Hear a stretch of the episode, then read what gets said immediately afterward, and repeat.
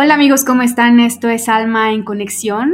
Yo soy Rosario Cardoso y estoy muy contenta de estar con ustedes en este episodio. Y más contenta aún porque tengo un invitado muy especial. Antes de presentárselos de manera formal, me gustaría muchísimo que comenzáramos con esta práctica de gratitud que empezamos con cada episodio. Así es que te invito a que si estás solo, si estás en un espacio contigo, puedes cerrar los ojos. O si no, independientemente de lo que estés haciendo, hazte presente consciente y mentalmente haz una lista de tres cosas por las que te encuentras agradecido o agradecida el día de hoy. Desde lo más sencillo del café de la mañana, las sábanas limpias, las sonrisas de los tuyos, la salud, lo que sea que sea, tráelo aquí y ahora. Y te invito a que lleves esa sensación a tu cuerpo, a que la respires y a que contactes con esa dicha, que te da el sentirte bendecido. Y ahora te invito a que tomes una respiración profunda, a que lleves la barbilla al pecho poniendo tu mente al servicio del corazón y a que vuelvas aquí conmigo, porque ahora sí les presento a mi sorpresa. Él es Helio Herrera. Yo estoy segura que probablemente muchos de ustedes lo conozcan. Es un gran conferencista, em, es escritor, es consultor de empresas, es un gran maestro. ¿Cómo estás, Helios? Hola, hola Rosario, ¿cómo estás? Yo muy bien, gracias, muchas gracias por la invitación. mucho gusto y con mucho cariño de estar aquí contigo en este, en este esfuerzo de llegar a tantas conciencias que has estado haciendo ya desde hace algún tiempo. Muchas gracias por invitarme. Gracias a ti. ¿Qué te parece nuestro ejercicio de gratitud? Qué importante, ¿no? Creo que la palabra que más repito en mis conferencias, eh, en el común denominador, no importa si son empresariales o si son personales, es gratitud, justamente. La gratitud es la fuente de la abundancia, pero además te permite conectar contigo, pero además te permite conectar con a quien le agradeces entonces, eh, fundamental agradecer, agradecer, agradecer. Agrado de ser. Pues gracias a ti otra vez por estar aquí. Eh, a este episodio, Helios, decidí llamarle de crisis y despertares, poniéndole amor al caos. Y mm, tu historia a mí me parece fascinante, tengo la fortuna de conocerte, eh, de trabajar contigo en algunos proyectos además de que te considero un gran amigo, una figura importante en mi vida. Entonces, pues a las personas nos encanta escuchar historias. Em, que si bien la vida de saber de la vida de otros no tiene por qué ser algo totalmente práctico, personal, creo que me parece que puede ayudarnos a desarrollar una filosofía de vida. Eh, tú empezaste muy joven en esta carrera. nos gusta a todos. Totalmente. Y creo que las personas extraordinarias, así como tú, nos modelan cuán grande es el potencial humano y sobre todo en estos momentos me parece que es de gran importancia conectar con este tipo de historias. Yo a la gente generalmente los invito a que hagan una lista de 10 cosas, de 10 momentos, en donde ellos sintieron que no iban a poder y sin embargo lo hicieron. Entonces, em, tú eres alguien que a mí me ha inspirado mucho y la palabra inspirar significa inhalar y nos recuerda justamente la idea de estar vivos. Y creo que estos ejemplos inspiradores hacen que veamos la vida de otra manera y que volvamos a respirar cuando sentimos que, todo está de cabeza, que nada sale. Entonces, bueno, em, Hoy lo que me gustaría que nos compartieras, Helios, es tres momentos de crisis en donde tuviste miedo e incluso creíste que no podrías y sí pudiste y no solamente eso, sino que también significó para ti un despertar importante. Bueno, no sé si no sé si voy a ser muy aburrido como sujeto de estudio, porque si bien es cierto que... Tú nunca eres aburrido. Es que, es que, es que no, no, no soy no soy como un testimonio, ya sabes, este, el tipo que tiene un accidente y le cae un coche encima y luego queda parapléjico y luego se levanta y entonces eh, tampoco he subido a lebres y tampoco, o sea, no he tenido como esos picos de, de, crisis tan profunda en donde se reta la resiliencia. La verdad es que he tenido una vida bastante afortunada o la he visto muy afortunada. Exactamente, yo creo que más bien es como te la has contado tú, ¿no? Este, pues sí.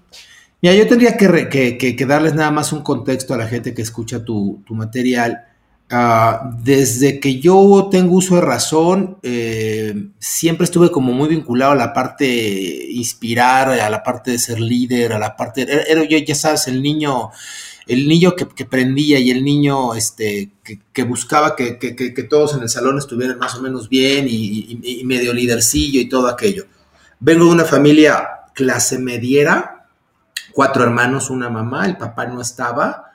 Entonces creo que ahí, ahí te voy a dejar este, en el éter ese tema del papá no estaba. Creo que ese fue uno de mis primeros puntos de quiebre, ¿no? El abandono de mi padre, ¿no? Ahí, ahí déjalo en el éter. Te sigo narrando. Eh, mi mamá tampoco estaba porque era muy trabajadora, pero muy, muy, muy, muy salvajemente trabajadora. Entonces la mujer trabajaba en el, en el seguro social como asistente este, social, la, señorita que te da informes cuando llegas a una clínica, se hace cuenta que una de esas era mi mamá. Este, hace ya 50 años.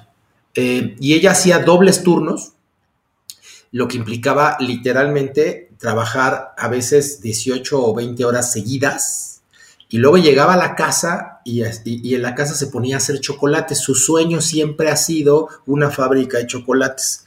Entonces, en aquel entonces, pues ella llegaba y tenía que llegar este, a trabajar y hacer sus chocolates en la noche. Entonces, después de, trabajar 20 horas de corrido, dormía 3, 4 horas, llegaba a la casa y se ponía a hacer chocolates.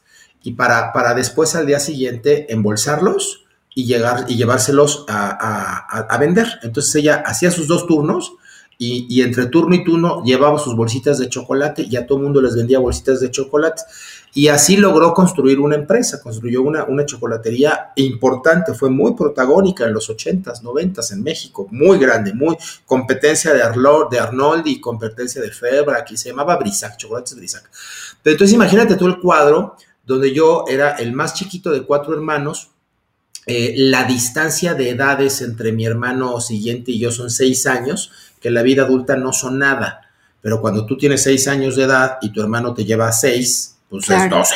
Tú, tú tenías 6 años en ese entonces. Entonces, imagínate que mi siguiente referente pues tenía 12, son vidas distintas, ¿no? Mientras tú estás pensando en jugar canicas, pues el otro de 12 ya tiene cuates y ya, este, ya, ya, ya, ya son. Y los siguientes dos hermanos, pues 14 y 16. Entonces, realmente era como una especie de medio hijo único, ¿sabes?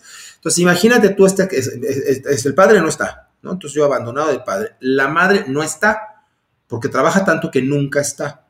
Y entonces hacer ruido en mi casa era, era casi sinónimo de que te ponía una madriza, porque despertarla cuando podía dormir Hoy lo entiendo, ¿no? Pero hacer ruido en tu casa, pues era que se levantara aquella, pero a, gritar y a pegar y a lo que fuera, pues por, supuesto, la mujer no había dormido en 40 horas, ¿no? O sea, dormía 6, 7 horas y trabajaba otras 40 de jalón y otras 6, o sea, estaba muy cansada.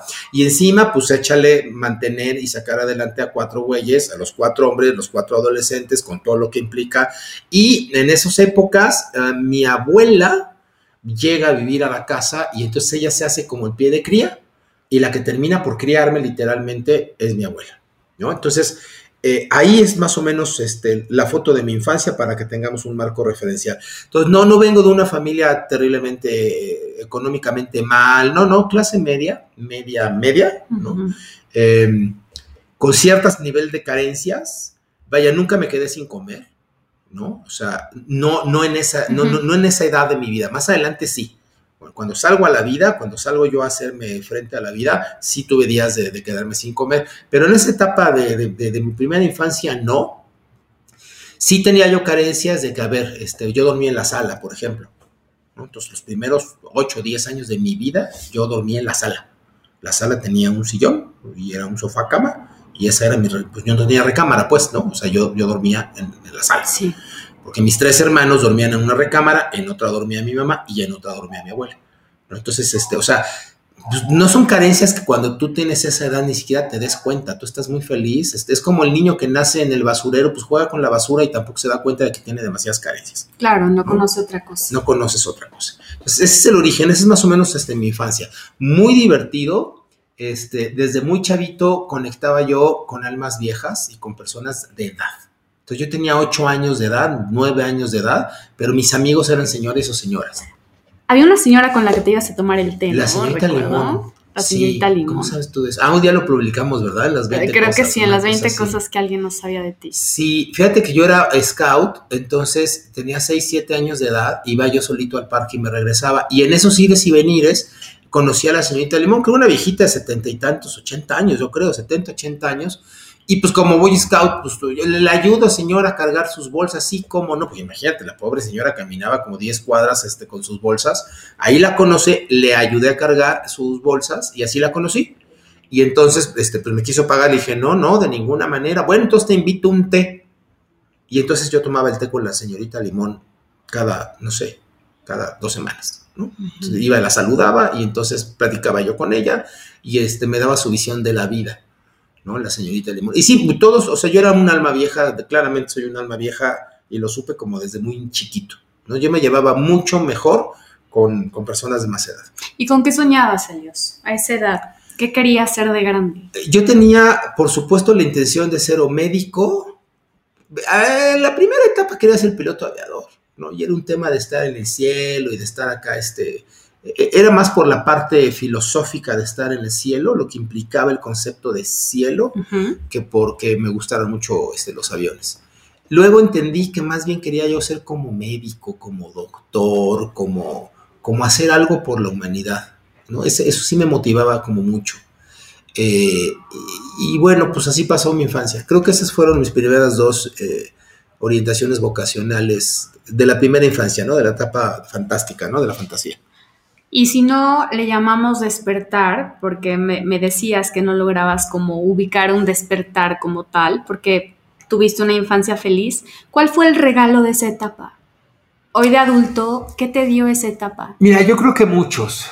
Eh, toda la formación que recibí en los, en los scouts fue fundamental después. Yo creo que para mí fueron un gran soporte la estructura del escultismo, porque no nada más era la etapa, la etapa fantástica de sentirte lobato y de ir con tu aquela y entonces los viejos lobos y que yo me la compré, Rosario, como no tienes una idea, o sea, me la compré, o sea, yo me sentía lobo y yo aullaba y yo, este, entonces el- la filosofía de, de- del escultismo cuando eres niño, porque hay tres etapas, eh, eh, en, la, en la primera etapa está muy vinculada a esta parte filosófica mística, en donde está llena de símbolos y llena de insignias y llena de reconocimientos, pero sobre todo de un cierto misticismo donde tenía todo un valor y un significado. Entonces la gorra, pues no es una gorra, es, la cabeza del lobo. Y entonces la estrellita que te ponen es porque ya abriste un ojo. Y entonces este, eh, el color de la pañoleta tenía su porqué y el nudo tenía su porqué y este, la insignia sutana tenía toda una, un- una mística. Y entonces desde muy niño yo me convertí en alguien muy místico y le daba yo mucho simbolismo, le daba mucho valor a los simbolismos, ¿no? Creo que eso después, en mi etapa adulta, me permitió una capacidad de vincularme y de sublimar. Y entonces, para cuando empiezo yo mi actividad profesional, me doy cuenta que ya tenía yo un propósito de vida mucho más, muy, muy por encima del solo hacer. Le daba yo mucho significado a lo que yo hacía, Ujú. m- mucho valor a lo que yo hacía y a lo que hacían las personas. Hoy por hoy uno de mis grandes eh, baluartes de, que me sostienen en el éxito es que le ayudo a las empresas y a las personas a entender cómo sublimar su actividad. Claro, Esto que estás haciendo, por ejemplo, no nada más es un, este, un material, un un podcast. podcast que puede, eh, no sé, generarte monetización. No, no, no. Esto que estás haciendo es llegarle a personas que a lo mejor es la única forma de encontrar un conocimiento y un contenido que les pueda ayudar en un momento de su vida. Claro, y más ahora. Y ¿no? más ahora. Que hay tanta infoxicación también. Hay, hay muchísima, ¿cómo? Infoxicación. Infoxicación. Sí, o sea, hay demasiada información. demasiado, pero la gente está intoxicada emocionalmente, mentalmente, o sea, como que hay tanto amarillismo y también como este hacer y hacer y hacer y hacer. Y, o sea, tú te metes y hay rutinas para todo. Sí. Este, todo el mundo eh, estamos tratando de aportar algo y de repente hay tanta la oferta que podemos Que se confundirnos también, ¿no? Pero esto que estás haciendo no es solamente este esfuerzo, sino que tiene un significado, tiene un valor Ah, para quien lo escucha, es, es, es- es sublime, para quien lo escucha es un propósito a tu alma. Claro. Entonces creo que eso lo aprendí desde niño gracias a, a esta influencia del escultismo. Y, y además también quiero contarles algo. Helios acaba de cumplir 30 años de carrera, ¿Qué o sea, muchas felicidades, por cierto. Estamos hablando de que él empezó a los 17, 18 años. Sí. O sea, empezó muy pronto a hacer lo que hace. Eh, él domina grandes auditorios, tiene el don de la palabra que de verdad ustedes tienen que buscarlo. Les voy a compartir sus redes sociales y, y algunos videos por ahí también. todo eso, lo guapo, eso es. Lo modesto, ¿no? Lo modesto. Y, bueno, Elios, ya yéndonos a esa etapa, este, que bueno, efectivamente comenzaste muy joven. ¿Cómo fue? ¿Cómo fue que tú llegaste? Porque, claro, tú decías, es que yo, yo quería ser médico, tú querías curar eh, de una o de otra manera. eh, y que al final todos tenemos la capacidad de contribuir y, y- y de poder acompañar a otros a sanarse a sí mismos, que me parece que es lo que tú haces. Mira que no lo había yo visto así, ¿eh? O sea, yo, no, yo, yo tenía ocho años y quería ser doctor nomás por ayudarle. No, no, lo acabas de relacionar tú y, me lo- y gracias, ¿eh? O sea, es- esta intención de sanar desde niño la acabas de revelar para mí, ¿eh? Gracias. Poquito después de esa etapa, yo quería ser actor.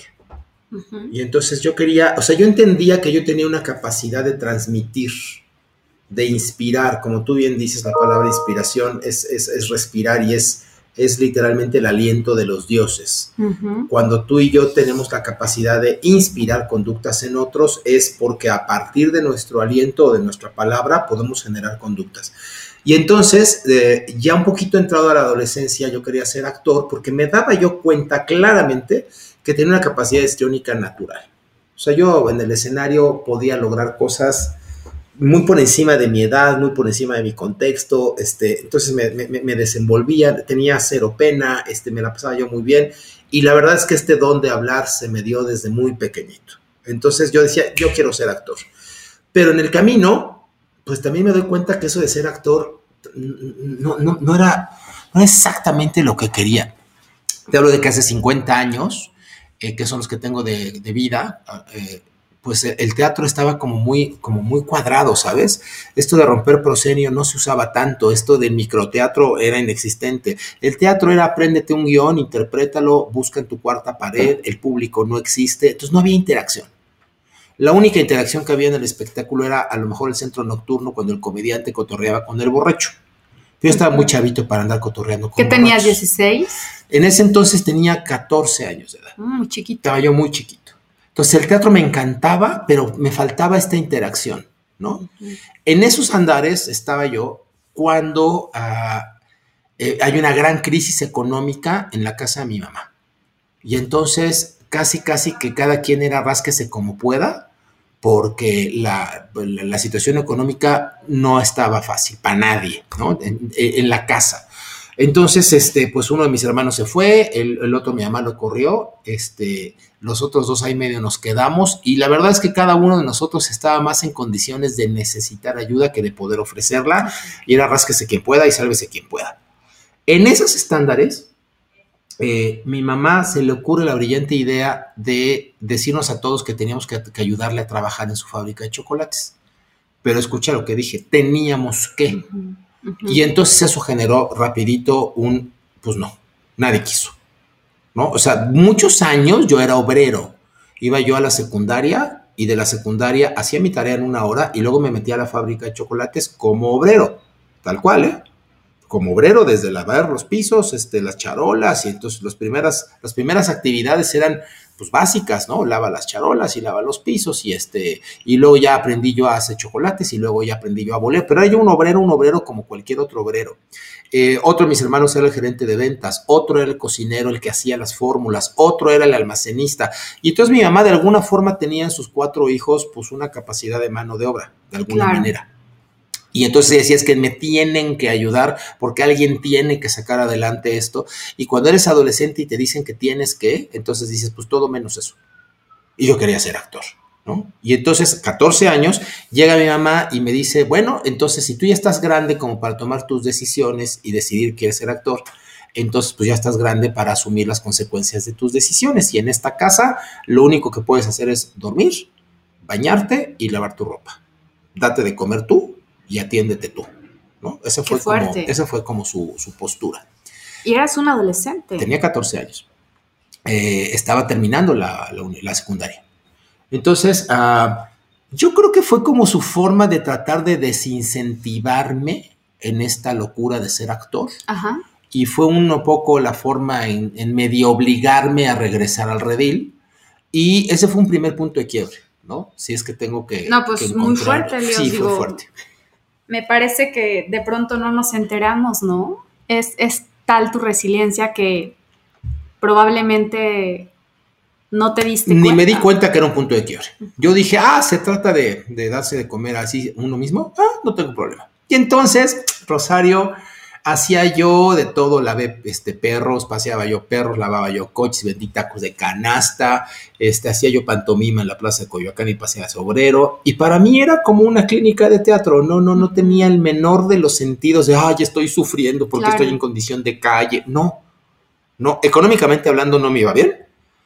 Vaya, ahí fue donde empecé a tener hambre. O sea, ahí sí hubo días eh, que a lo mejor yo tenía que vivir con una canelita, este, me compraba unas canelitas, vienen seis en cada paquetito, y entonces con eso comía dos días, ¿no?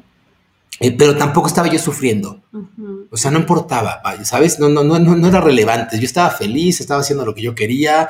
Este, eh, eh, tenía yo mi, mi, mi, propósito como muy claro, que era dedicarme al arte y al teatro, y etcétera, etcétera. Pero entonces, afortunadamente, caigo en una empresa a pedir chamba, a pedir trabajo en todos lados. No tienes una idea de la cantidad de solicitudes de trabajo que yo di, o sea, no sé, 60, 60 entrevistas. Entonces tú veías al pobre chavito ahí de 14, 15 años, este, con su traje y su corbata, este, tocando puertas, a ver quién lo contrataba, de, qué, de lo que fuera. Yo sabía hacer costos, pero sabía yo ser obrero, pero sabía de lo que fuera. Nadie me daba chamba. O sea, espérame, nada más quiero decir algo. O sea, paradójicamente, de esta etapa, el regalo fue el hambre de crecer. Sí, y, sí, sí, y de brillar. Ya la traía yo antes, pero, pero sí, vaya, me, me pusieron. O sea, en medio del hambre. Me sacaron a la calle. Y el gran regalo es que me obligaron a tocar puertas. si, ese, si, si, no hubiera pasado eso, pues quién sabe si yo hubiera encontrado esto que ahora hago. Porque en ese menester de necesitar dinero y de pedir chamba de lo que fuera, eh, caigo en una empresa de, venta directa de cosméticos muy básica, muy elemental, bastante arcaica, la verdad, eh, que te enganchaban ofreciéndote trabajo y decía, gánate X cantidad de dinero a la semana este, contestando teléfonos. Yo decía, pues yo contestar teléfonos sí puedo. Y entonces te ofrecían chamba en el periódico, auxiliar de oficina, y ahí vas tu pendejo como auxiliar de oficina. Y resulta que llegabas a un lugar donde había 300 personas en un salón y les daban una junta de información, en donde te decían, bueno, si quieres ser auxiliar de oficina, puedes, ¿eh? pero tenemos una propuesta mejor para ti. ¿Por qué no mejor te haces empresario y compras un lote de cosméticos y entonces tienes tu propio negocio y entonces luego los vendes y luego invitas a personas a que los vendan? Y todo a mí se me hizo como que pues, muy lógico. Eras, pues sí, yo no quiero ser auxiliar de oficina, yo prefiero tener un propio negocio y ganar más lana, claro, por supuesto. Este, y para no hacerte el cuento demasiado largo, eh, ahí encuentro esta, esta posibilidad de ver a un instructor o sea, entro a un lugar donde había, te daban la beca para, el curso, si es que calificabas. Yo me acuerdo que en la entrevista inicial yo le dije, a ver, antes de que sigas con todo tu rollo, sí estoy interesado, pero espérate, yo tengo 15 años y mi mamá me cae muy gorda. Entonces, no me mandes por cartas. ¿Me puedes dar el trabajo sin autorización de mi mamá? Porque yo llevaba 60 entrevistas donde todos me pedían una carta que mi mamá firmara porque yo era menor de edad. Y entonces, este, yo estaba enojado con mi mamá. Y entonces el, el, cuatito que me entrevistó, pues claro que me dijo, ah, sí, por supuesto, yo te puedo dar el trabajo aunque nadie te autorice, nadie. Pues ¿cuál trabajo? No era un trabajo, te iban a poner a vender cosméticos si tú los comprabas, o sea, pero eso lo, lo, sabes después. Te enteraste después, sí. Cuando llego por primera vez a, el lunes y veo un lugar con 400 personas eh, y un, un sujeto hablando y inspirándolos y cambiándoles la, la, mentalidad, dije, wow, yo no quiero ser actor, yo quiero hacer esto. Yo quiero desde el escenario desde el micrófono y desde la voz inspirar conductas. Y entonces ahí conozco al que al, que a la postre fue mi modelo como, como primer conferencista o como primer instructor. Antes, ahora me recuerdo de un punto de quiebre, un poquito antes, unas cuantas semanas, cuando yo me voy de mi casa, cuando digo ya adiós, no es cierto, no fue, eso no fue antes, fue después. No, voy bien, voy bien en la cronología. ¿Sí vas bien? Voy bien. Entonces conozco a Miguel, a Miguel Murillo, y me convierto, o sea, imagínate tú cómo transformaban a las personas, que de esas 500 personas que venían a buscar trabajo, evidentemente porque estaban desempleados, porque no tenían dinero, en un segmento socioeconómico bastante bajo. O sea, todos íbamos ahí a ser auxiliares de oficina, a contestar teléfonos, ¿no? A ganar, no sé, no sé cuántos pesos de hoy, dos mil, tres mil pesos de hoy, ¿no? O sea, lo mínimo, lo básico, ¿no? El dos es el mínimo ya, ¿no? Pues resulta ser que para el tercer o cuarto día de curso, ya de sus 500 personas, pues el 30 o el 40% ya se habían olvidado de la idea de un trabajo y ya estaban con la idea de tener un negocio. De emprender. De emprender. Y para el cuarto día, literalmente, los sacaban a la calle a pedir prestado, a pedir, a pedir regalado dinero para, para poder comprar el stock de perfumes. O sea, eh, gente, insisto, yo tenía 14 años, yo no tuve el menor de los problemas, pero tú imagínate a alguien de 35 años que está muy jodido, que necesita dinero, que busca trabajo, que no lo encuentra, que le dicen sí, pásale, tres días después ya no quieres trabajo, dos días después estás en la calle, literalmente en la calle, pidiéndole a la gente extraña, oiga, regáleme unos pesos, por favor para que con esos pesos voy a comprar el stock de mercancía que me va a cambiar el universo, y que me va a cambiar el mundo, que me va a cambiar la mirada y que me va a cambiar, sí, o sea, todo eso gracias a un güey que estaba hablando en un micrófono. Wow. Y además estaba vinculado a este seminario con una serie de procesos emocionales y de catarsis donde la gente lloraba y donde la gente perdonaba y donde la gente visualizaba y donde la gente se inspiraba. Y yo podía ver claramente, podía yo atestiguar la transformación de un montón de almas gracias a la inspiración de un ser humano en un micrófono. Y dije, wow, por supuesto que de aquí soy. De aquí soy. Y ahí me quedé. Por supuesto compré mis perfumes y por supuesto nunca los vendí. Este, y me quedé ahí como dos años, desde los 14, 15 hasta los 17. Con ese mentor. En esa empresa con, había, otros, había otros instructores, pero digamos que al que me acerqué más fue a, a Miguel. A Miguel, a Miguel Murillo. Había otros dos por ahí, este, que eran también alumnos de Miguel, uno mucho más idealista, otro un poco más pragmático, y Miguel, que era el que a mí me conectaba, que era muy desmadroso. Entonces, este, pues me conectaba muy bien. Pero me conecté con los tres, con, el, con, el, con el pragmático, que era business, business, business, business, con el idealista, que luego el cuate sí se perdió en el universo, o sea, sí se quedó acá muy, muy en el en El éter. Este, y con Miguel, que era muy desmadroso. Ahí me quedé como dos años, y, como dos años aprendiéndoles. No me pagaban un peso, ¿eh? Un solo centavo. No me pagaban. Pero aprendía. Y aprendía y aprendía y aprendía. Entonces yo, yo dábamos curso de 9 a 2. Luego hay una pausa de 2 a 4, que es que para comer. Digo que es que para comer, porque pues mucho que comer yo no tenía. Tus canelitas. Mis canelitas y me las comí en 5 minutos. Este, y luego dábamos otro curso de 4 a 9. Y luego nos daban curso a nosotros, los que estábamos ahí ayudándoles, pues de 9 a 12, 12 y media. Entonces te dejaban ir a tu casa a las 11 de la noche, 12. No tenías dinero para el camión ni para el taxi, entonces yo tenía que regresar caminando a mi casa. Llegaba más o menos una hora, hora y cuarto después, o sea, a la una de la mañana, ¿no? A dormir cuatro, a lavar la camisa, porque te acuerdas que yo en esa casa nada más podía dormir, lavar mi ropa. Claro. ¿no? Entonces lavaba, yo tenía dos camisas. Llegaba yo a lavar una y a planchar y al día siguiente, pues ya me podía yo poner una limpia. Y entonces mientras estaba húmeda la otra, entonces llegaba yo, planchaba la del día siguiente y lavaba la que traía yo puesta. Y entonces me dormía yo a la una y media, dos de la mañana y al día siguiente, pues a las siete ya estás arriba porque tienes que llegar a las nueve. Y así fueron dos años de mi vida más o menos. Muy divertidos, muy ricos. Este, traía yo hoyos en los zapatos, pero no me importaba porque estaban muy bien boleados.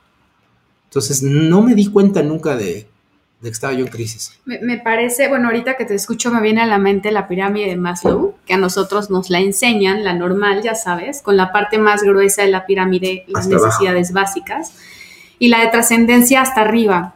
Pero que hay personas que, que, que, usan la pirámide al revés, Sí. y creo que esa no nos la enseñan. En realidad, más bien es una necesidad del alma.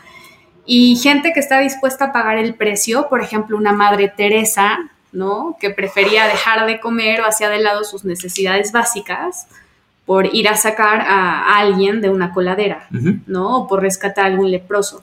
O un O Nelson, Miguel Ángel, que podía pasarse Claro, días enteras en el, el o un Nelson ¿no? Mandela, ¿no? Entonces, me parece que son almas eh, muy despiertas que estuvieron dispuestas a orgánicamente pagar el precio de Sin darse cuenta que está, o sea, no, había- no era un trato con la vida, no, era un trato de a ver cuánto me cuesta el éxito, yo lo pago, no. Totalmente. Era un acto un poco de inconsciencia. Y la capacidad, o de mucha conciencia. o de mucha.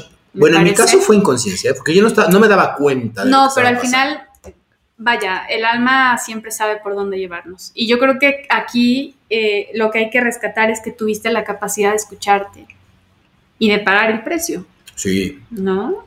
sí. Hubo dos puntos de inflexión ahí fuertes. Uno es cuando me voy de mi casa. Para los 17 años, eh, un día, eh, yo, yo llevaba dos años en esta empresa, pero te recuerdo que este, pues no me pagaban un peso.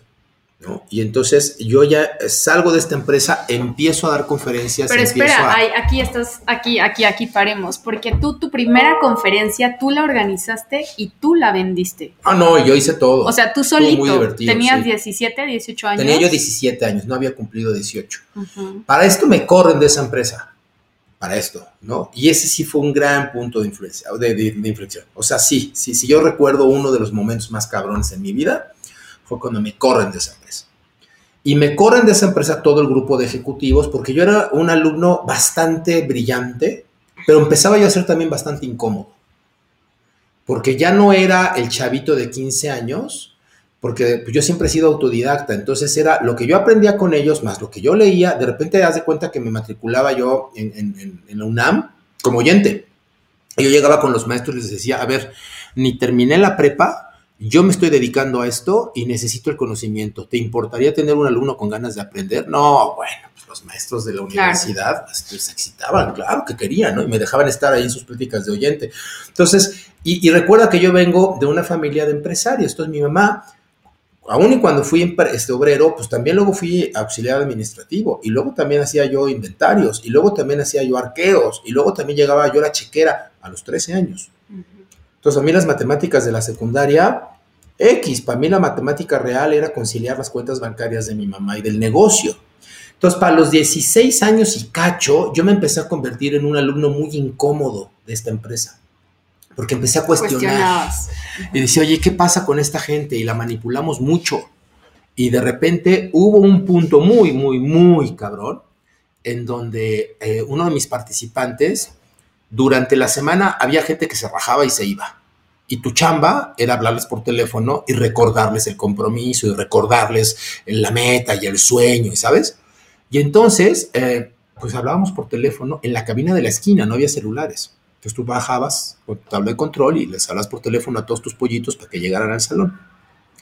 Y me acuerdo perfecto que una cosa que yo hacía era el primer día, les decía, apúntate en tu caballete, en la parte de adentro, cuál es tu motivo para cambiar tu vida, para tomar este curso. Y entonces, cuando alguien dejaba de venir, yo le hablaba por teléfono y muy gandalla y muy manipulador, sin saberlo, ¿no? Pues les hablaba y les leía. Oye, pues ya no quieres venir, no vengas. Nada más te recuerdo que cuando empezaste este curso, tú escribiste esto en tu caballete, ¿no? Y yo creo que un 70% de las veces funcionaba. Después de que les leía yo eso, al día siguiente regresaban y buscaban cómo se- sacar su lana y comprar los cosméticos porque, ¿no? Este, les pegaba yo donde, donde, donde les tenía que pegar. Yo no sabía lo que estaba haciendo, pero estaba yo manipulando muy feo. Llega una persona en esa misma condición Hombre, lo digo, todavía me acuerdo. Y entonces ah, le hablo por teléfono, era un hombre como de 56 años. Y lo único que decía su, su, su, caballete era a ti, eh, el nombre de su hija, eh, porque te mereces un mejor papá. ¿No? Nada más. esa era todo lo que decía. Y entonces Rosario, pues llevaba dos días de no venir, le hablo, lo encuentro, y le digo, oye, pues ya no vas a venir a tu curso, y tu inversión, y tu cosmético, y la chingada, y tus sueños. Y le leo este, la, frase. ¿Y cómo te explico que se me suelta llorando en el teléfono? Pero una llanto, una catarsis. Y entonces me desconecto de los cosméticos, por supuesto, y de la inversión, y me preocupo muchísimo. ¿Qué, te, ¿Qué botón apachurré? ¿Qué botón apachurré? Y entonces le dije, ¿sabes que Ya no me importan tus cosméticos, por favor dime que estás bien. Un hombre de 56 años y yo tenía 17. Lo quebré con una frase que él mismo escribió. Dije, por favor dime que estás bien, por favor quiero verte. Y entonces me dice, voy a regresar, pero nada más a platicar contigo, a tomar un café contigo. Y dije, ok, ese es el trato. No me vas a hablar de tus cosméticos. No, no, no, no, no. Nada más quiero verte. Bueno, el cuate regresa, me tomo un café con él en la esquina, me dice que él era alcohólico me dice que, este, que su vida estaba muy mal, me dice que estaba en una crisis muy profunda. Yo tenía 17 años, o sea, no sabía ni de lo que me estaba hablando. Este, su hija ya no lo quería porque nunca había este, sido lo suficientemente capaz para, para dejar de beber, este, y que en este curso él veía la posibilidad de cambio, pero que no pudo, que a los tres días volvió a beber, que no sé qué. Total, para no hacerte el cuento largo, pues casi casi que me dijo que yo era como el hijo que, que, que le hubiera querido tener y que le cambié la vida y que me prometía en ese instante que no iba a comprar los cosméticos porque no era para él, pero en ese instante me prometió que, que, nunca más iba a beber y que iba a ser el papá que él, que, él, que, él, que lo hubiera querido para su hija, ¿no? Y me abrazó llorando y se fue. Y me dejó abrazado y todo meado, ¿no? O sea, yo estaba temblando, vibrando, o sea, muy sacado de onda. Esa, esa, esa, ese sujeto impactó mi vida de manera muy profunda. O sea, tú impactaste la suya y él impactó la tuya. Yo creo que él impactó 20 veces más la mía y nunca lo supo. Yo sí creo que él reconoció que yo moví su vida y me lo agradeció y me abrazó, pero él nunca se dio cuenta, no se imaginó lo profundo que tocó en mi ser. Yo me quedé esa, esa tarde noche con un montón de dudas. No dormí no sé cuántos días me planteaba si lo que estábamos haciendo era correcto, si el objetivo de tocarlos emocionalmente era solamente sacarles dinero para que compraran un lote de, perfumes. Sí. Eh, no nos importaba mucho si después no recuperaban sus perfumes. El, trajín del, método era, ahora invita a otros a que tomen el curso y a que hagan su propia inversión y así ganas tú. Y al final del día a nadie le importaba realmente realmente lo que pasaba con cada uno de esos sujetos cuando terminaban las dos semanas de curso. Solo aquellos que se vinculaban y seguían mandando más gente eran tomados en cuenta. Los que no, si cambiaban o no cambiaban, qué pasaba con ellos en sus vidas. Como cuando vas al cine y ves una película y dicen, y este, felices por siempre, y se acaba la película y dices, ¿qué habrá pasado al día siguiente? Así. Pues así no pasaba en esa empresa. Y este sujeto me claramente, ¡pum!, me colocó en esa situación. Hay una vida, hay un mundo afuera de tu salón de cursos este, de dos semanas. Porque mi mundo era ese, de 9 de la mañana a 11 de la noche. Yo lo único era, dormía, vivía para estar en esa empresa, ¿no? Entonces este sujeto realmente vino a, a acomodar mi alma muy cabrón. Y empecé a cuestionar y a cuestionar, a cuestionar, a cuestionar, hasta que me convierto en un alumno muy incómodo. Que decían, puta, este güey con su... me pregunta muchas cosas. Entonces, para no hacerte cuento demasiado largo, me corren. Y entonces para mí fue como que me corren. O sea, llevo dos años viviendo aquí, siendo súper feliz, vibrando, súper comprometido. Yo quería terminar ahí, convertirme en instructor y quedarme ahí. Y la parte, no, y que me corren, man. Y entonces tuve que, dije, ah, no, me están probando seguramente están probando mi persistencia y no me iba. Y me corrían y no me iba. Así como el perro que dejan 15 eh, kilómetros después y que regresa a su casa corriendo y que lo vuelves a dejar el día siguiente en otro pueblo y regresa al día siguiente, pues así. Porque yo juraba que me estaban probando, que era una prueba este asunto de, de estamos corriendo. Y yo decía, no, quieren ver mi persistencia. No, quieren medir qué tanto, qué tanto compromiso tengo. ¿Cómo crees? y así estuve como dos semanas o tres. Sí, o sea, además de que tocaron una herida tuya de rechazo. Imagínate. Y tu manera de, actuar fue reactivo, fue como... Ahora me quedo. Exactamente. Para que veas que sí estoy interesadote. Y a que sí puedo. Y que sí puedo y que sí quiero y que sí cuentas conmigo. Y como tú bien dices, conectaron con una herida de abandono que para mí era totalmente inconsciente. Sí, de rechazo y de abandono. O sea, ya me habían rechazado, ya me habían abandonado y ahora me corren. No, pues no, de aquí no me corres. Para no hacerte el cuento demasiado largo, eh, justamente el día que me dicen, a ver, ya, entiende que aquí ya no puedes regresar, ya estás corrido, ya estás despedido, esto no es ninguna prueba, no puedes volver a estar aquí. Justamente ese mismo día, eh, ahí me había yo hecho novio de una persona que terminó siendo el primer amor de mi vida. Y entonces ese mismo día, esta mujer me dice, si tú te vas, yo me voy contigo.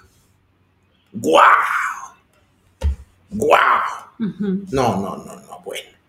O sea, fíjate que cabrón la fuerza del amor, ¿no? Claro. O sea, para mí fue, no me importa entonces ni la empresa, ni el apoyo, ni los dos años. Yo tengo en un solo ser humano que me valida, que me dice, donde tú digas yo voy.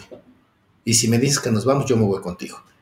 Y yo voy contigo además a poner en práctica todo el conocimiento, porque Rosario yo decía, a ver, si nosotros logramos inspirar estas conductas en personas con esta condición de vida, imagínate si este mismo curso de dos semanas le quitas toda la manipulación y se lo das a vendedores de seguros.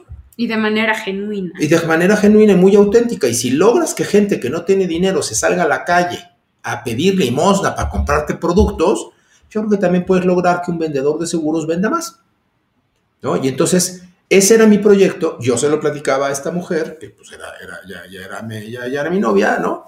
Este, y entonces llegó un momento en que me dijo, bueno, ya te, ya te dejan estar aquí. Si tú me dices, hoy me voy, me voy contigo. Y, nos ponemos a, dar cursos y nos ponemos a, hacer esto.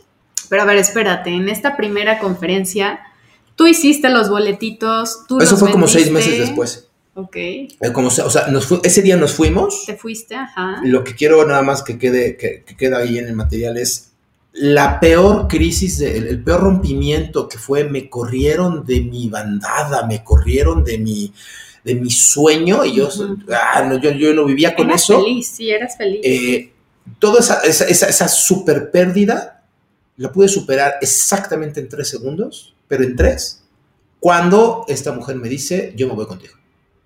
O sea, el saber que tienes a alguien que cree en ti, de esa, porque ella estaba viviendo la misma carrera y ella no la estaban corriendo. O sea, ella estaba renunciando a lo mismo que a mí me despidieron, ella estaba renunciando. Cuando a mí me corren, ella en un acto consciente dice, yo renuncio y me voy contigo. ¡Wow! Fueron tres segundos los que, los que yo sufrí. A partir de ese momento, ah, ok, ya me corrieron, perfecto, pero, pero te cuento contigo. Cuento con tu amor, cuento con, tu, presencia, cuento con tu validación. No me importa que me corran, que me corran 20 veces, no los necesito. Mira, me acuerdo y me emociona. Qué padre. Y entonces nos pasamos como seis meses. Este, luego la perdí, por supuesto, pero bueno, eso ya es otra historia, ¿no? Pero nos pasamos como seis meses revisando el contenido del material y de los cursos para quitarle la parte manipulatoria y creando un curso nuevo y entonces creé mi propio curso que iba yo a vender a, vendedores de seguros y entonces ya estaba yo listo con ese curso. En, esos seis meses vendí lo que quieras, vendí cosas de computación y vendí este, seguros y vendí lo que sea, ¿no? Eh, y entonces viene mi primera conferencia. Y para mi primera conferencia todavía no cumplía 18. Sí. Y, y solamente este, me parece importante mencionar cómo la necesidad es una gran maestra. En muchos casos, eh, además nos refuerza muchísimo el poder personal. O sea, porque yo no me imagino a un Helios a sus 17 años ya vendiendo un curso para personas adultas, profesionales eh, en seguros. O sea, que no es cualquier cosa. No, para nada. Yo tenía algo que se llamaba poder legítimo. Yo necesitaba que mi curso diera resultados. Y entonces primero me puse esos meses a vender seguros para demostrar que mi curso y mi método funcionaba y generaba resultados. Yo dije, el día que yo logre un mes vendiendo un producto diario, un seguro diario, ese día estoy listo para dar el curso. Me tardé como 7, 8 meses en contabilizar 20 días seguidos una venta de algo, de un seguro de auto, de un seguro de vida, de un seguro de gastos médicos, de algo. ¿no? Y ya cuando lo logré, en aquel entonces las aseguradoras pagaban comisiones a sus agentes con unas sábanas de papel eh, así inmensas, te llegaba tu estado de cuenta y decían, son todos tus seguros, todas tus comisiones. Entonces yo decía, cuando me pregunten si mi curso funciona o no funciona, ya tengo los papeles para decir, miren, aquí están mis comisiones, ¿no? Esto que te estoy enseñando Realmente. sí funciona. Sí, claro. Por supuesto que nadie me lo pidió, nunca en mi vida, pero para mí era, era como, me voy a sentar, a- voy a, da- a darle capacitación a personas de 40 años, yo teniendo 17, ¿qué les voy a enseñar? Pues yo necesitaba, según yo, el respaldo del resultado. Ya teniéndolo, entonces dije, ok, empiezo con mi primera conferencia el 19 de marzo de 1990. Mm, semanas antes, pues yo diseñé este, eh, en una hoja de papel los boletos con un logotipo que yo mismo dibujé, bastante chueco, por cierto. Y luego lo recorté y fui a la papelería y entonces pegué dos en una hoja y luego lo recorté y pegué otros dos en otra hoja y entonces ya que tenía seis en cada hoja, sí que saqué, no sé, 100 fotocopias y ya tenía yo mis 600 boletos. ¿no? O sea, este, después de hacer mis 600 boletos, pues me puse a venderlos. Costaban 30 pesos cada O sea, tu boleto. primera conferencia fue con cuántas personas? Habrán ido como 300, yo creo. Bueno, No, sea. excelentísimo, no, no, no. De esas 300 personas, yo creo que yo habré vendido como 120 boletos de a 30 pesos y los otros 180 los regalé. Los regalé a personas que yo consideraba que eran como estratégicas, que tenían muchos vendedores, este, ven a conocerme, este, pero no regalaba así, ay, mira, por, te lo regalo. No, no, no, no, no, no, no. Un tema de, yo salía a la calle a venderlos. Y entonces, si yo veía que tenías una fuerza de ventas este, de 15, 20, 30 vendedores que luego me pudieras vender, comprar un curso, entonces después de venderte la conferencia, este, yo te decía, "Mm, te la voy a regalar. Pero te la voy a regalar si, si, si, si vas y ahorita vas a hacer un arreglo. ¿Cuántos boletos quieres? Gratis. Me vas a pagar si no vas. Me vas a pagar los que no lleguen. Pero si llegas, yo te lo regalo. Entonces fue todo un éxito. Yo hice los boletos, yo los vendí. Este, además, yo, yo, yo les decía, viene un conferencista buenísimo. Yo hablaba de mí en tercera persona. Y Oye. te va a dar una super plática. ¿y de qué fue la conferencia? Se llamaba Motivación al Día. Ok. Motivación al Día y era un tema motivacional, ¿no? Y entonces, para no hacerte el cuento demasiado largo, este 19 de marzo, pues sí me llegaron como 300 personas en el Hotel Cibeles, la calzada de Tlalpan. Para la gente que está escuchando esto, Tlalpan era como el triángulo de las Bermudas de la ciudad, ¿no? Hay un montón de hoteles de paso. Y el Hotel Cibeles, pues estaba en esos, ¿no? Era medio de paso, medio no de paso, tenía un salón arriba. Eh, eh, Debo de reconocer que en ese entonces no tenía yo bendita idea para qué servían los hoteles de paso. Yo contraté ese porque tenía un salón muy barato. Y ya luego me enteré por qué estaba tan barato el salón. Pues sí, pues el hotel no estaba como que muy elegantioso, ¿no? Claro. Pero ahí fue. Oye, ¿y tú te imaginaste que iba a ser un éxito o no te la esperabas? No, por supuesto. A ver, uno de mis grandes superpoderes, y eso yo se los dejo como aprendizaje en este, en este podcast, uno de mis grandes superpoderes es que yo siempre di por hecho que sí. Exacto. Asumí que sí. Donde pusiste el ojo, pusiste la bala. pero no había duda. O sea, no había posibilidad de que no me saliera. O sea, yo siempre he dado por hecho que sí. Y eso, mira, mira que lo tengo revisado en estrategia y en hasta en terapia. No, y me consta, a mí me consta. Nunca he dado, o sea, nunca, nunca pasó por mi mente la posibilidad Del no. del No no o del fracaso o de no. Y mira que he fracasado un montón de veces, pero entonces todas esas veces, como en mi cabeza no existía la posibilidad de que esto es un fracaso, pues siempre existía la posibilidad de esto es una lección. Hombre, me estaban corriendo tres, cuatro veces de la empresa esta y yo, yo lo interpretaba como me están probando. ¿No? Entonces, pues para mí el fracaso era así como, ah, ok, es una prueba más, es una lección más. Y entonces no salió este proyecto, ah, pero ¿qué aprendí de este proyecto? Y entonces la verdad es que he fracasado un montón de veces, pero nunca le he dado esta percepción de, oh, fracasé, pobre de mí, estoy en la lona, jamás, nunca, nunca. Algo que me gusta mucho de ti es esta conexión que tú tienes con la abundancia, pero en todos los sentidos, porque muchas veces las personas asocian la abundancia solamente con el dinero. Y, pues la abundancia se manifiesta en la libertad, se manifiesta en, en, realmente tener la capacidad de poner tus dones y tus talentos al servicio de los demás. La abundancia tiene que ver con el tiempo, con la gente que tú amas, tiene que ver con muchísimas cosas, ¿no? Y tú siempre has estado conectado con la abundancia. Entonces, también yo veo una fina línea, Helios, eh, que genera mucha confusión porque hay gente que cree que la espiritualidad eh, está desvinculada con la abundancia o que o, tienes o eres espiritual. Y yo creo que tú hoy, en este momento de tu vida, digo, me estoy adelantando un poco solo porque me, saltó como esta capacidad de movimiento y de manifestación que tú tienes. ¿Qué, le dirías a la gente que, que, puede tener esta percepción de que no se puede tener eh, muchas veces todo? Y como sí está la espiritualidad muy conectada con la abundancia. Bueno, es que es que no está desvinculado, es que las cosas son y, somos seres multidimensionales. Tenemos un cuerpo, tenemos una mente y tenemos un espíritu y así se conforma nuestra alma. Entonces, no es que eh, elijas ser materialista o ser espiritual. No es que elijas vivir en abundancia o este, sacar el incienso y derraparte la cabeza.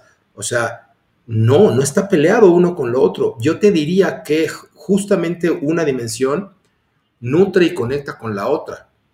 Lo que enseñamos hace de, algunos años para acá es justamente eso, a conectar tu ser con tu hacer. No importa cuál sea tu hacer. Si tu hacer es ser vendedor, bueno, pues sé, un vendedor, pero desde tu ser. Y tu ser es mucho más espíritu que cuerpo. Somos cuerpo, mente y espíritu, sí, pero, pero estamos ocupando un cuerpo. Tu cuerpo es, eh, no eres tu cuerpo. Decía Wayne Dyer, no somos seres espirituales viviendo una experiencia humana. Así es. Y entonces, y, además no llegaste al mundo a acumular abundancia. O sea, es que el planeta ya está en abundancia. Ya, o sea, si hay algo en el universo, es abundancia. De lo que quieras. Tú dime una cosa, ¿qué te parece si hablamos de granos de arena? Pues es que en las playas eh, abunda la arena. O las ballenas, ¿no? Este ejemplo que pones en tu libro. 600 mil ballenas existen en el planeta. ¿Y cuántas toneladas necesitan? Comen un pez de, una tonelada de peces diarios. O sea, si hay algo en el universo, es abundancia. Bueno, a ver, somos 7.200 millones de seres humanos. Hay una abundancia de seres humanos espectacular. O sea, si hay algo, es abundancia. vivimos en un sistema de abundancia. Bueno, ¿qué te cuento de los pendejos? Hay un montón de pendejos. Abundan los pendejos. Hay un montón de pendejos. Hay abundancia hasta en los pendejos. ¿Estás de acuerdo? Sí. Pero, qué bonito también que la abundancia, pues, viene del corazón, ¿no? Y tú solamente eh, lo que has hecho a lo largo de este tiempo ha sido ponerte al servicio de los demás. Y es algo que muchas veces perdemos de vista como clave para así conectar con nuestro propósito y que eso, por ende, nos genere conexión con la abundancia. Genere, porque tenemos que entender que la abundancia que decodificamos los seres humanos es una, abundancia que, se origina en nuestras creencias. Y es donde tú eres el rabo la marrana. Cuando yo te digo que hay 600 mil ballenas o un montón de, partículas de arena o un montón de estrellas, esa es una abundancia realidad, es, es, no hay discusión. Tú y yo los seres humanos entendemos la abundancia como la cantidad de dinero que tenemos.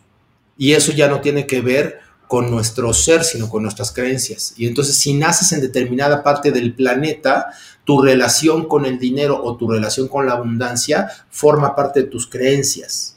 Pero si tú desarticulas tus creencias, te das cuenta que ya vives en abundancia, nada más que no te estás dando cuenta. ¿Y tú siempre lo supiste o hubo un momento en el que encontraste esa conexión? O sea, luego de todos estos años o, de, este, de esta línea de tu vida que nos has venido platicando. Mira, yo siempre lo asumí.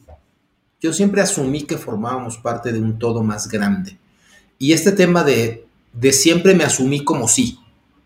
o sea, para mí el error y el fracaso, ya te lo dije, no era una opción. O sea, pero no era una opción ni siquiera para pensar qué tal que sale mal. Claro. Lo mismo pasaba con el tema de la abundancia. O sea, había días que yo no tenía para comer más que una canelita, pero no me sentía en carencia, ¿sabes? Y te decía yo que los primeros años de mi vida, pues dormía yo en la sala, pero para mí era normal, no me sentía yo en carencia. Entonces, muchos años simplemente asumí que era parte del juego. Y entonces tú llegabas a, la casa, a la casa de ustedes eh, y, tú podías abrir el refrigerador y para mí era importante que estuviera repleto y la alacena repleta. O sea, sí reconozco que eh, de niño tuve carencias y una vez que empecé a tener el control de mi vida, pues yo quería vivir en abundancia. Y vivir en abundancia es abrir la fruta y que salgan las semillas.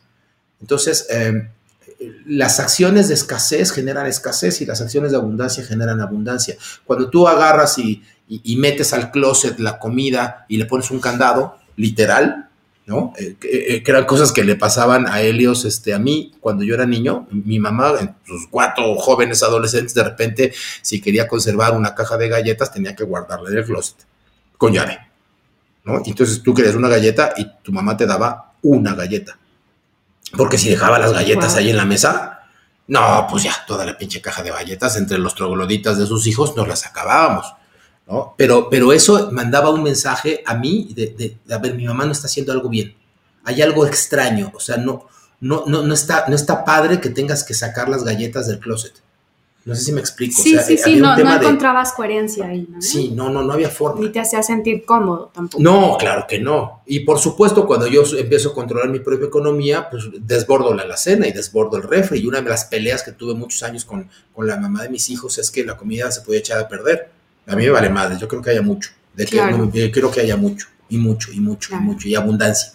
Eh, eh, yo no bebo, no bebo cero alcohol, pero tú llegabas a casa y hay toda una cantina, ¿no? Y hay un montón de vinos y un montón de lo que quieras. O sea, me encanta que tú puedas llegar a mi casa y pedirme lo que te dé la gana pedirme. Yo te digo, ah, sí, sí tengo. Y tengo de esos y tres opciones. ¿Qué quieres? ¿Quieres ron o quieres brandy o quieres coñac o quieres licor o qué quieres? De lo que me digas yo hay, ¿no? Y hay dos o tres opciones. Abundancia. Entonces, tu pregunta fue, ¿siempre fui consciente? No, siempre lo asumí. Ok. Por ahí de los 20 y algo, 27, 28, lo entendí.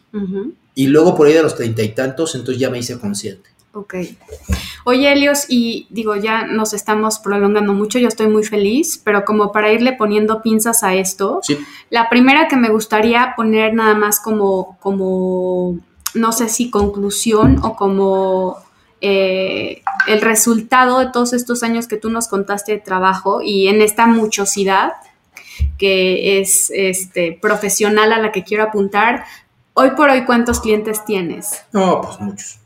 En empresas, ¿cuántas empresas tienes? Ah, este año cumplo 30 años de carrera, desde ese 19 de marzo de 1990. En la numeralia más o menos hacemos entre 100 y 120 eventos al año. O sea que tenemos como 3.500 eventos en las espaldas. Eventos de entre 500 personas hasta miles. Si tú le multiplicas, son más o menos 4 o 5 millones de participantes presenciales. Yo creo que deben de haber sido tal vez unas 400 empresas AAA. Exacto. 420 empresas, AAA. Eh, pues en varios países de, América Latina, en Estados Unidos. ¿Cuántas conferencias has dado hasta ahora? Como 3.000 tal vez. ¿Auditorios hasta de cuántas personas? No, bueno, pues desde 20 personas hasta miles. Miles y miles, de personas, ¿no? Ya hicimos un par de estadios, por ejemplo, que es una experiencia muy divertida, pareces estrella de rock. Este, pues sí, literal. Y también tiene cinco libros, eh, ya yo les voy a compartir información detallada de Helios, eh, pero antes, por supuesto, quisiera, Helios, pedirte ¿Qué recomendación podrías darle a la gente que hoy teme perder su trabajo, que tiene miedo de, no tener, de no manifestar, que está ahí anclada? ¿Qué le dirías a esas personas? No existe la no manifestación. Esto es bien importante. No existe la no manifestación. Cuando tú tienes miedo de no manifestar, estás manifestando. Totalmente. Entonces, eh, ten cuidado con lo que pones en tu mente y en tu corazón porque no existe la posibilidad de que tu cerebro y de que tu alma deje de manifestar. O sea, llegamos a este plano justo a eso, a manifestar, a crear. ¿Qué crea tu mente? Lo que la instrucción que tú le das. Cuando tú tienes miedo de no manifestar, estás creando carencia, pero tú estás manifestando carencia. Entonces, no existe la posibilidad de la no manifestación. Es como si te dijera yo que tú tienes la opción de dejar de respirar. No puedes. ¿Tienes la opción de dejar de respirar? Obvio, ¿no? Te mueres. O sea, tus pulmones necesitan inhalar y luego necesitan exhalar. Cada X cantidad de segundos. Puedes sostener a lo mejor dos minutos, bueno, ya te exagero, tres, la respiración, pero para el cuarto minuto sí o sí vas a exhalar y vas a inhalar. Bueno, así, de la misma manera, funciona tu alma con respecto a la manifestación de tu realidad. Tu alma está manifestando toda tu realidad. Eh, si no le dices qué manifestar, manifiesta libremente lo que pones en tu corazón. Entonces ten cuidado con lo que pones en tu mente y en tu corazón, porque eso que pones, tu alma lo utiliza como modelo para manifestar. Cuando le tienes miedo a la abundancia, pues entonces estás manifestando miedo. Cuando tienes miedo a perder el empleo, estás perdiendo tu empleo. Cuando tienes miedo a una mala relación, es hacia lo que te acercas. Y entonces eh, somos víctimas de las experiencias que nos pasaron en la infancia, que están atorando entre tu realidad y tu manifestación, entre, tu, entre lo que tú eres, lo que tú vibras y lo que manifestas, están tus creencias. ¿Y en algo práctico qué les puedes recomendar? Bueno, pues que respiren, que respiren. naciste respirando y te vas a morir exhalando. Sí, yo los invito mucho eso, a que estén presentes, ¿no? Porque en este momento pues está todo lo que necesitamos y está un mundo de posibilidades que nosotros podemos tomar para co-crear, como bien dices, pero solamente en presencia. Disfrutar, ¿no? Aquí ahora. Eh, exactamente, el vasito con agua, este, las sonrisas, el oxígeno, lo que sea que haya, tener sentido de apreciación. Así es, lo cual no significa eh, abandonar este abandonar tus proyectos eh, o conformarte solamente con lo que hoy eres o tienes. Hay que encontrar un equilibrio y yo creo que en ese sentido soy, soy, soy, justamente un consultor o un conferencista, un mentor o como lo quieras llamar, como muy aterrizado. Muy arraigado, sí, totalmente. Eh, me choca este tema de rápate la cabeza y entonces sácate el incienso y entonces este eh, es, tu alma va a vibrar, sí, va, va a vibrar, pero necesitas pagar la renta y necesitas pagar la hipoteca y qué mejor que vibre en un coche nuevo y qué mejor que vibre también este con el refri lleno, ¿no? O sea, eh, como que seamos un poco aterrizados. En esta experiencia de vida, si eres un espíritu teniendo una experiencia terrenal, pero parte de la experiencia terrenal es terrenal, es concreta, es pragmática. Entonces, este no te adelantes a la siguiente etapa, no te rapes la, la, cabeza y seas totalmente espiritual. No tengo para comer, pero mi, mi, alma vibra. Ah, qué, chingona, ¿no? Tu pinche alma, no. Espérate, es una experiencia terrenal.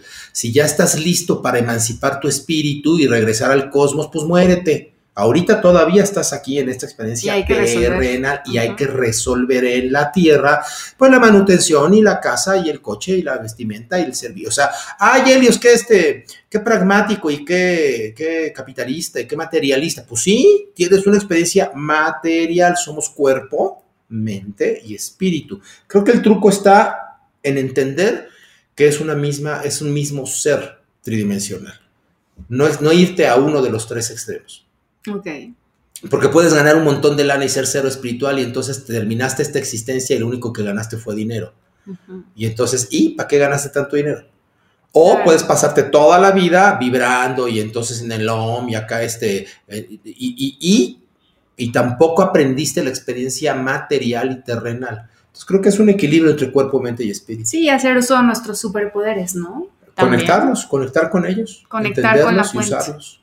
Justo este podcast, por eso se llama Alma en Conexión, porque al final lo único que ocurre es que estamos desconectados de la fuente. Entonces me parece que venimos a reconectar y no solamente eso, sino también expandirnos, ¿no? Oye, y ya ahora sí para cerrar y echando... Estás como Raúl Astor, el final, final, final, final. Exacto, echando mano de, tus, de tu experiencia como consultor, ¿qué le dirías a esas personas?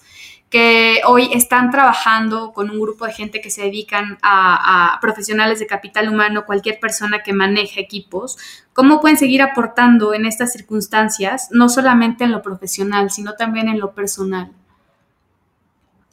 Híjole, no puedes dar lo que no tienes. Ese es un principio básico aritmético muchos especialistas de la conducta humana, entiéndase gerentes, directores de recursos humanos, pero también entiéndase coaches, pero también entiéndase terapeutas, pero también entiéndase, en fin, especialistas, eh, tratan de dar lo que no tienen. Y entonces ahí generan un vacío de congruencia. Claro. Cuando lo logran, cuando logran dar lo que no tienen, cuando es decir, cuando tu alumno o cuando tu eh, colaborador o tu, tu participante o coacheado, como se diga, eh, logra aprender de ti cosas que tú dices pero no haces, eh, la huella en tu karma está cabrona.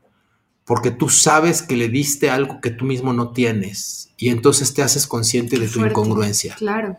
Puede ser que la otra persona aprenda aún de un mal maestro y entonces la otra persona se va a su vida con lo que quiso aprender o con lo que pudo aprender pero tú te quedas con una conciencia bien, bien ruda, porque sabes que el espacio, el vacío de congruencia está cabrón. Entonces, yo les diría a mis colegas, eh, antes de tratar de cambiar el mundo externo, cambiemos nuestro mundo interno. Y como consecuencia de cambiar nuestro mundo interno y de conectar tu ser a tu hacer, entonces estarás conectado y estarás haciendo tu hacer desde lo que eres, conectado con la fuente.